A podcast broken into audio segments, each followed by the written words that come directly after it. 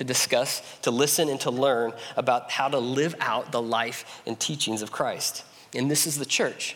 The church is God, uh, the people of God in Christ for the world. And around the world, the church has been a revitalization movement, breaking down social, emotional, spiritual, and physical barriers to God while offering hope to newcomer, newcomers, the privileged, strangers, widows, orphans, the destitute, the elite, the Jew, the Gentile, whatever labels you would have. Jesus is the hope for all. And his kingdom is a multi ethnic kingdom with people of every tongue and tribe and nation. So, as Christ followers, let's let our God Bless America from Tuesday be part of our larger God Bless the World today as we gather to carry out the mandate of the scriptures. Amen.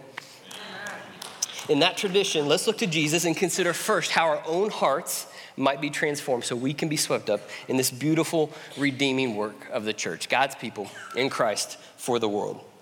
We're going to be looking at Matthew chapter 4, and you may be familiar with this text. Maybe you've read it before, where Jesus is in the wilderness being tempted, which we'll get to. Um, but first, as I mentioned, I want to give you an action point. So I'm going to state it up front. Here's, um, here's my hope. Here's the practical walkaway that I hope maybe we could all take this morning.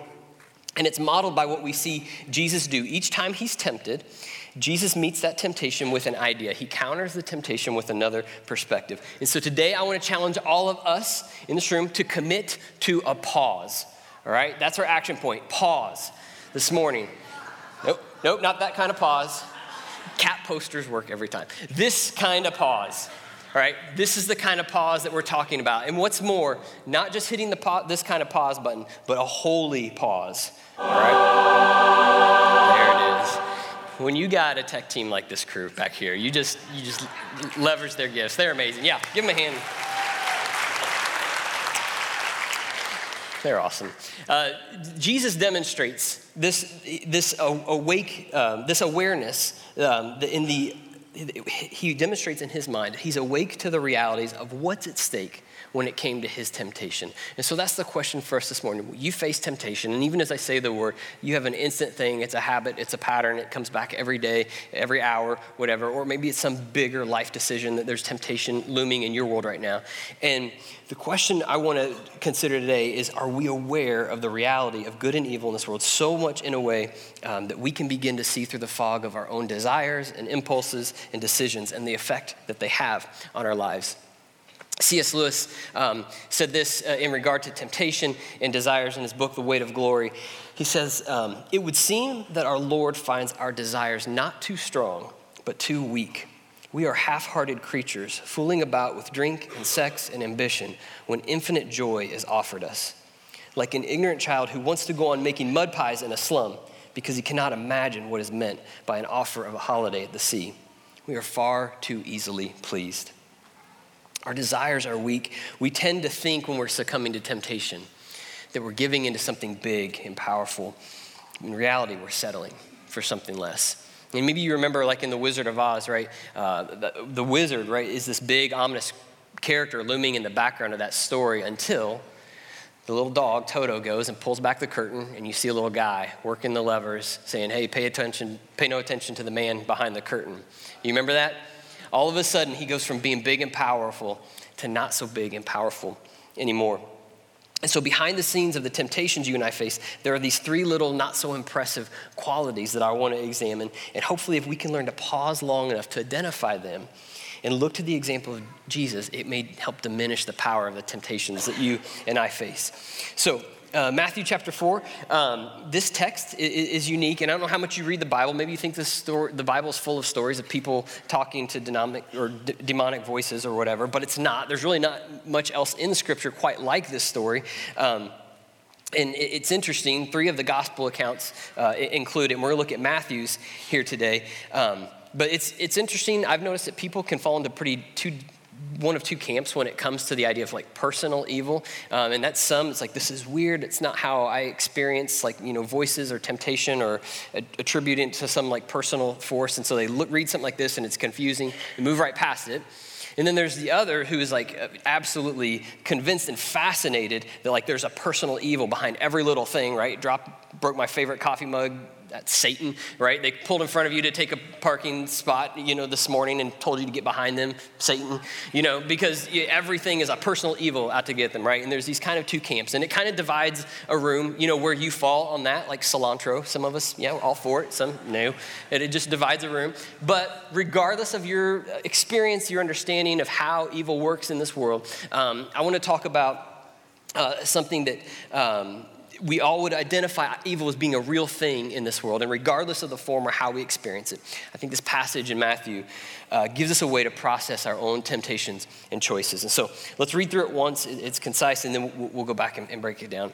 Uh, Matthew chapter 4, verse 1 says this Then Jesus was led by the Spirit into the wilderness to be tempted by the devil. After fasting 40 days and 40 nights, he was hungry. The tempter came to him and said, If you are the Son of God, tell these stones to become bread.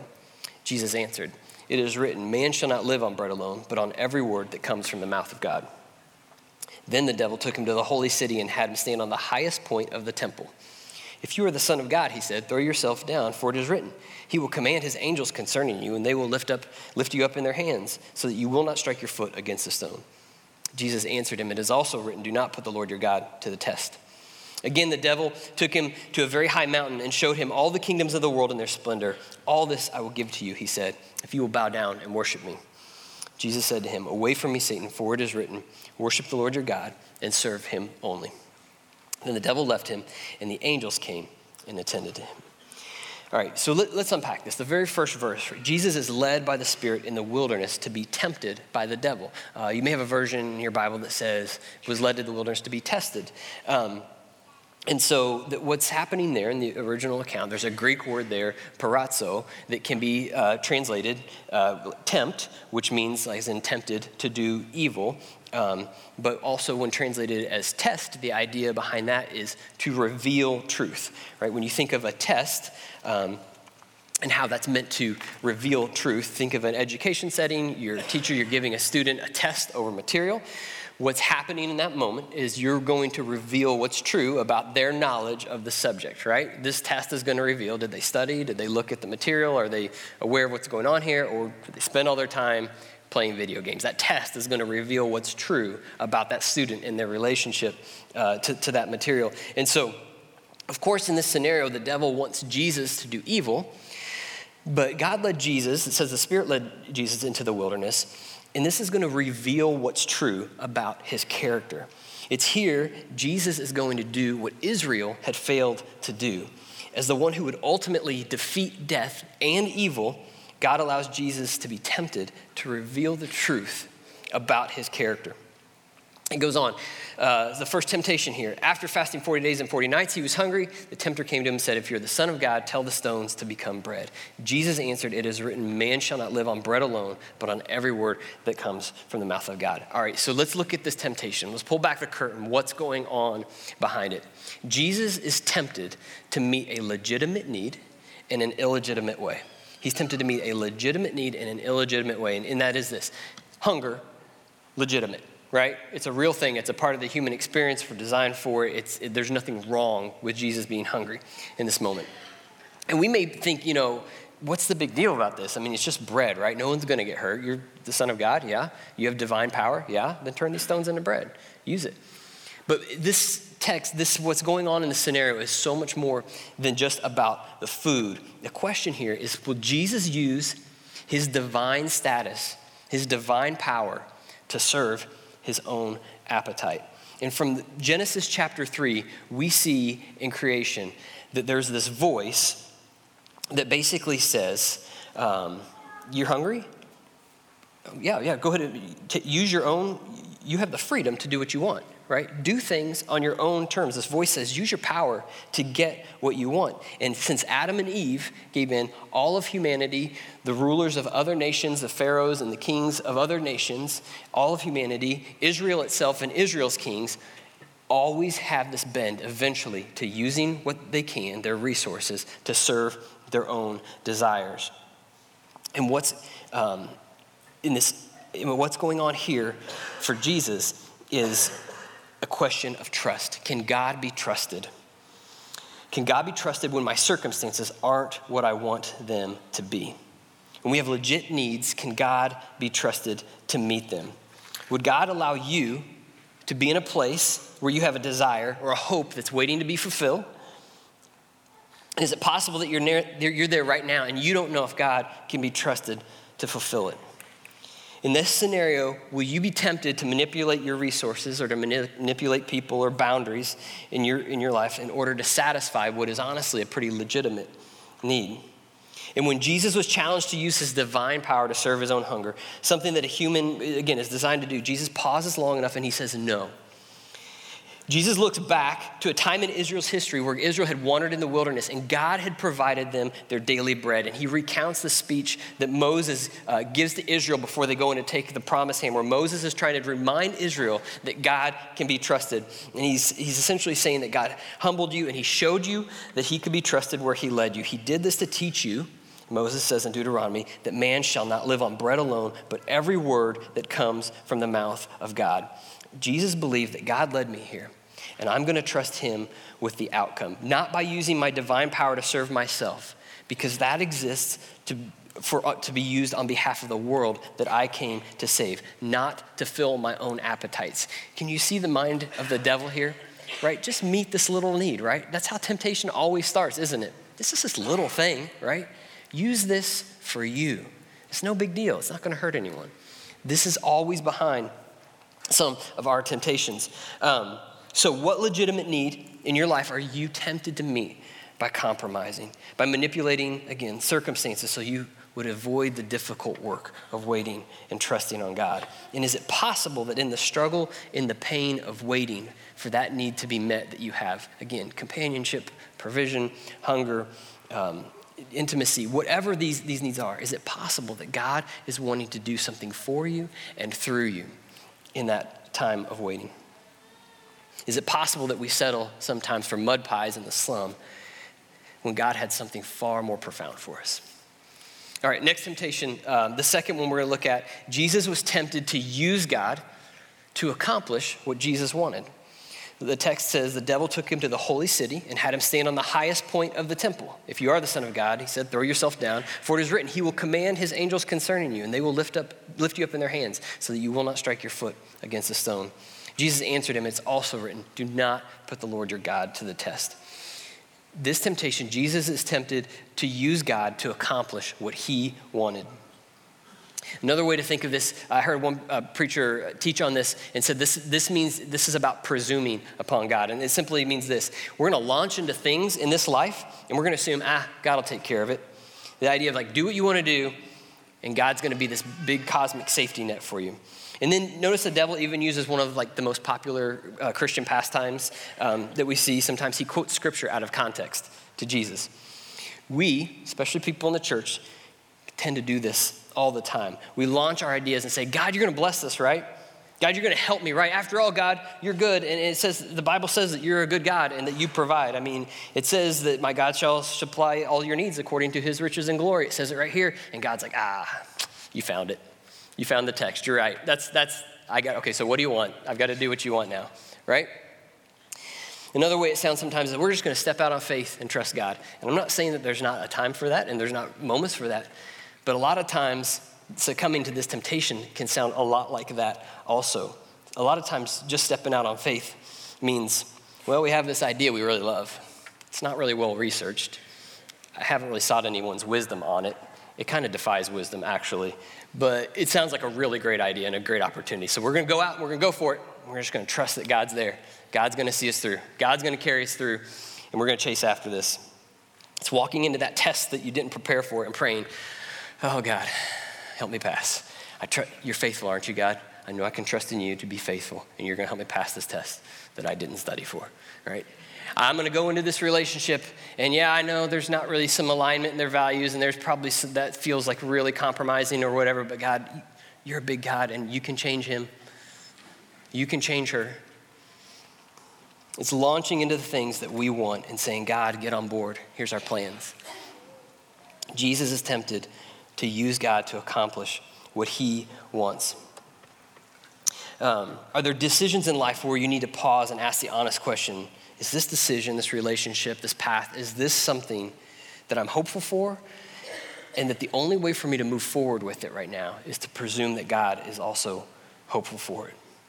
Would you pause long enough to spend time praying about it, to seek wisdom from wise people that are around you in your life as you consider that?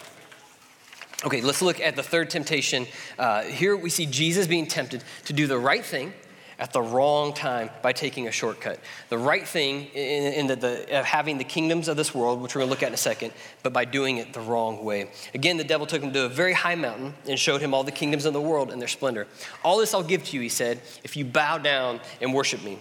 Jesus said to him, Away from me, Satan, for it is written, Worship the Lord your God and serve him only. And the devil left him, and the angels came and attended to him. Jesus was tempted to do the right thing at the wrong time by taking a shortcut. The devil offers Jesus what he knew was rightfully his. What's offered here to Jesus is something he eventually obtains. Matthew goes on to later record in chapter 28, where we see the Great Commission all authority in heaven and earth has been given to me. This is something that Jesus got, but he didn't take the shortcut to get there. He took the path, the path that ended on the cross to get what he eventually uh, knew God wanted and had for him. We have these temptations uh, happen all of the time. Uh, there's another story of this from the Hebrew scriptures that I, I, love that you remember the story of David. And before David is King David, right, there's King Saul. And King Saul doesn't like this up and comer, uh, up and comer David very much. And so, in fact, he's threatened by David. And so he's on the hunt to kill David. He's trying to take out his enemy before he gets to take his throne.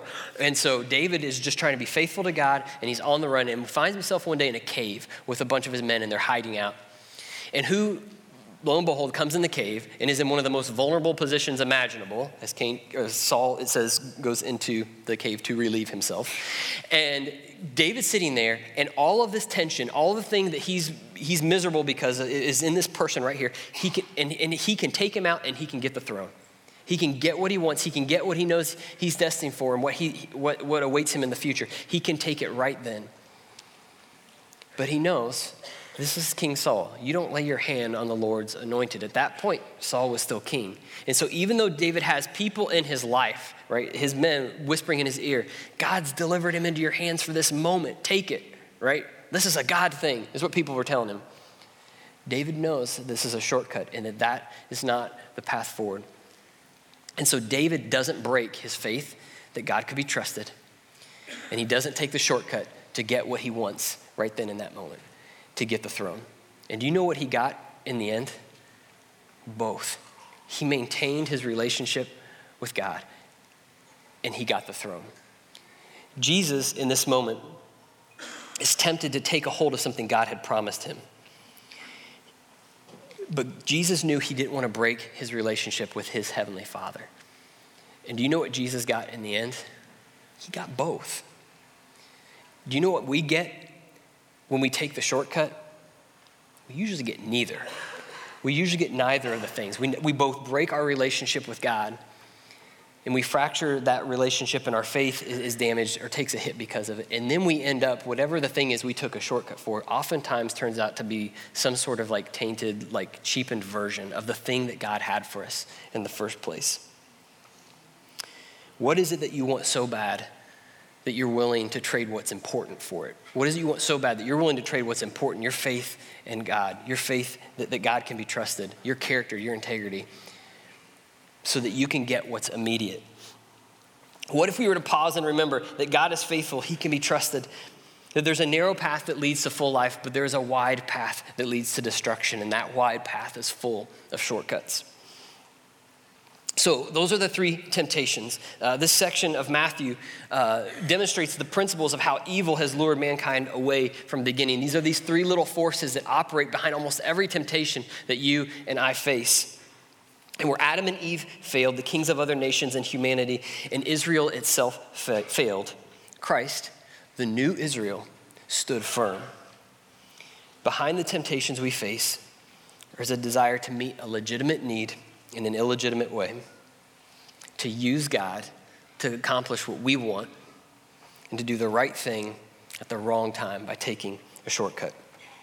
And when we begin to see this and how it plays out and the things we're tempted for, it can weaken the power of temptation in our lives. And with that, if we can learn to pause, maybe we'll begin to see our desires not as too strong, but we can see them from God's perspective as settling for something that's too weak because He has something far, far better for us. So, what about you? Is there an area in your life where you need to hit the pause button?